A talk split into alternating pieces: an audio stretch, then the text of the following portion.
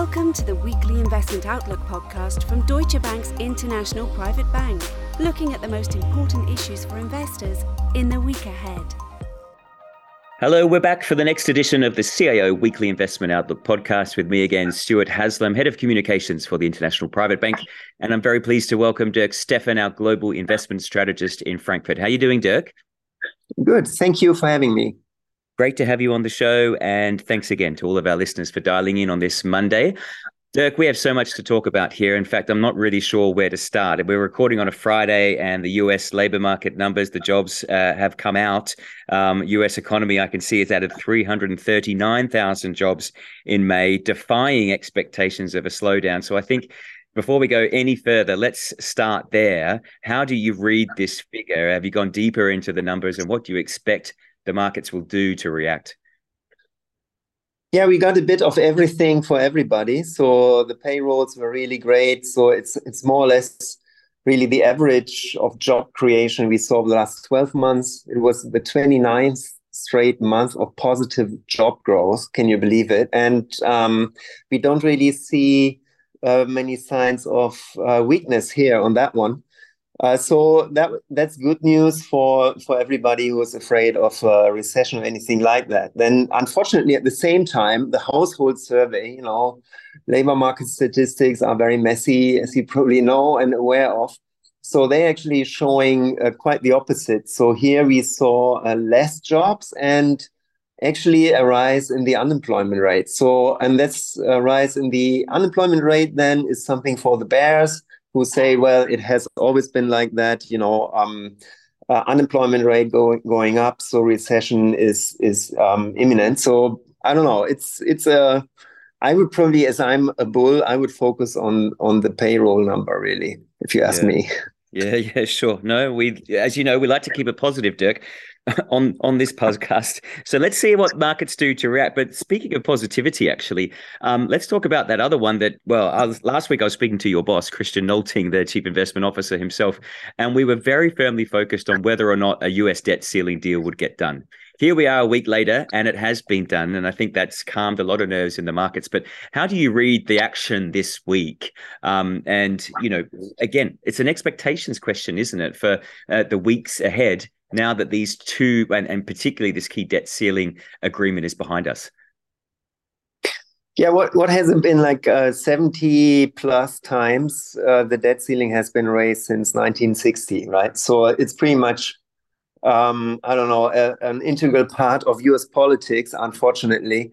Uh, there's uh, some disciplinary, uh, um, I, I, would say, mechanism in that. So people really have to, politicians really have to sit down and you know negotiate and think about the budget and so on. So that, that's probably a good thing. But all the the political drama around it, um, I don't know if it's really necessary. But that's that's set aside. It's I think a very good sign that it's still possible to actually get to a compromise in in the United States. Also, because we're probably already gearing up for the um, election campaign, so um, that's that's good, and it's also stabilizing markets to some extent. What we think is much more interesting is uh, what comes thereafter.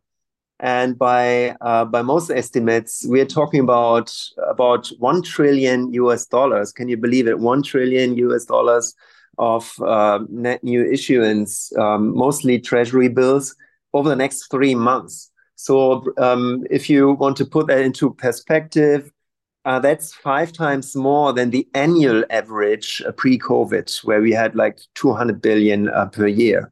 So that's something uh, the bond markets have to digest, and that will probably lead to to to very uh, pronounced flows um, towards money markets funds, out of money market funds, deposits, and uh, also then, of course, uh, bills have to be seen as a competitor, you know, for other liquid and short-term asset classes. So that will probably keep us busy um, over the next few months. Yeah, well, let's watch that one with interest. You know, speaking of being busy, actually, Dirk, I know you and your CIOs have been busy, haven't you? You've just recently finished your CIO day. And for our listeners that aren't so familiar with what that means, uh, it's where every chief investment officer from the different regions across, uh, well, across the world, isn't it? That's where we operate as Deutsche Bank's private bank, get together and look at the themes that are going to be interesting, that are going to move markets in the next quarter. You've just finished that. And I'd love to get your insights on what we can expect and whether or not, in particular, any forecasts have changed, Dirk.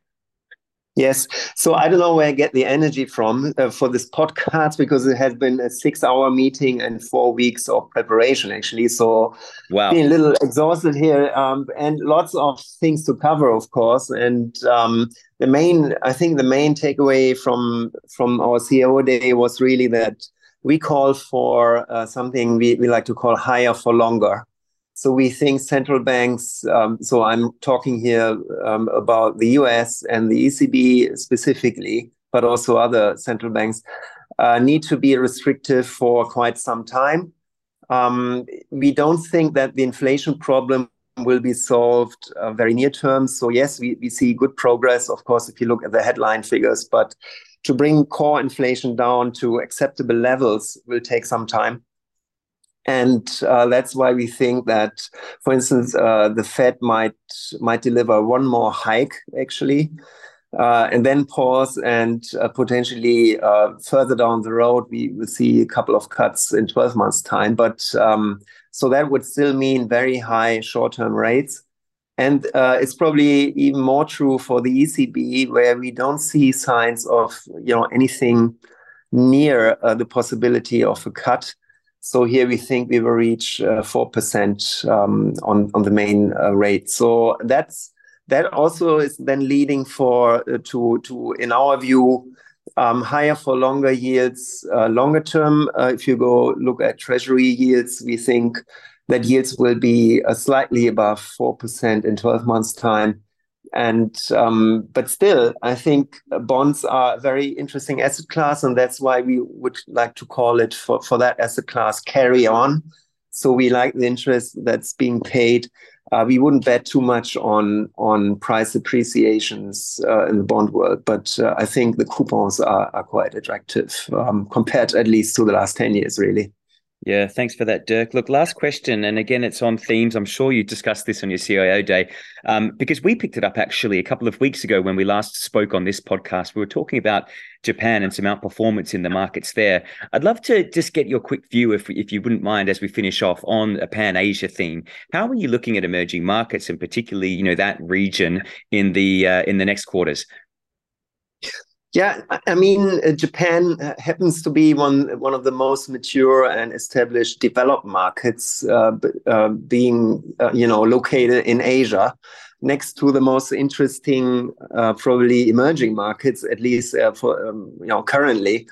and we think that this broader China theme, where um, the macro situation looks looks good. I mean, we had some deceleration uh, more um, more recently, but uh, we still call for six percent growth in China, and we think um, that it's not only China that's interesting market wise, but also the neighboring countries. And Japan has clearly um, uh, um, a story of its own, you know, with uh, strong domestic economy, inflation, can you believe it? And and also um, very interesting companies, of course, that serve global markets, but also the, the domestic uh, economy, economy to some extent. So um, we we think China is still very interesting um, as an investment proposition.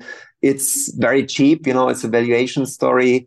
Um, and Japan had, has actually different drivers as well uh, in terms of corporate governance reform and so on, return on equity um, potential and, and things like that. So um, it's just sort of uh, uh, rounding rounding out um, our exposure in Asia because we think um, that the macro story is firmly in place. And um, market wise, you have so many different alternatives to invest in that it's just a, a region you can't ignore these days.